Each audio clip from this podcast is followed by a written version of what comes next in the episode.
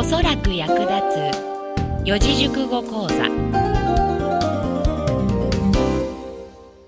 皆様こんにちは。おそらく役立つ四字熟語講座の時間です。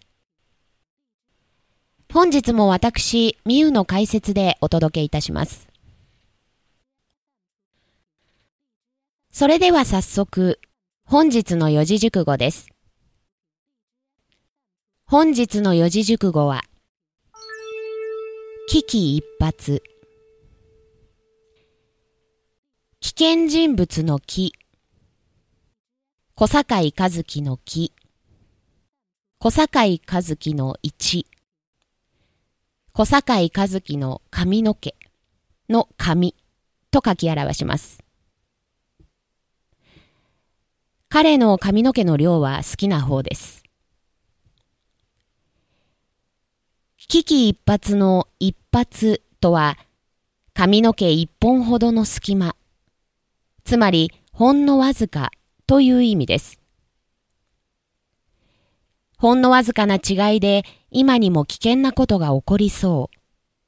つまり、非常に危ない瀬戸際を意味することから、同義語に絶対絶命という四字熟語があります。それでは私の後に続いて声に出して読んでみましょう。危機一髪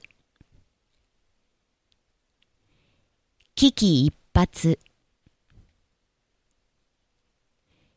よくできました。本日から腹筋を毎日70回に増やしてください。それでは実際に使ってみましょう。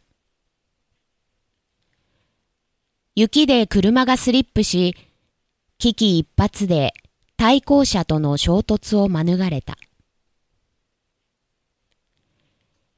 雪で車がスリップし、危機一髪で対向車との衝突を免れた。反対側のガードレールに激突した。パチンコで10万円儲かった帰りだった。私の実体験でございます。理解できましたか？本日の四字熟語が皆様の人生においておそらく役立つことをお祈りいたします。それでは皆様、ごきげんよう。さてこの番組では皆様からの貴重なご意見をお待ちしております。宛先はおそらくアットマークプレイ .jp すべて小文字で OSORAKU アットマーク PLRAY.jp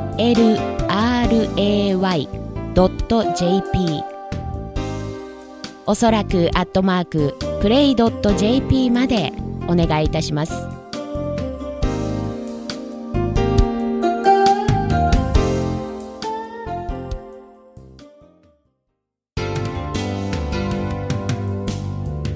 インターネット放送局プレイではお聞きの番組以外にも楽しい番組満載でお送りしています。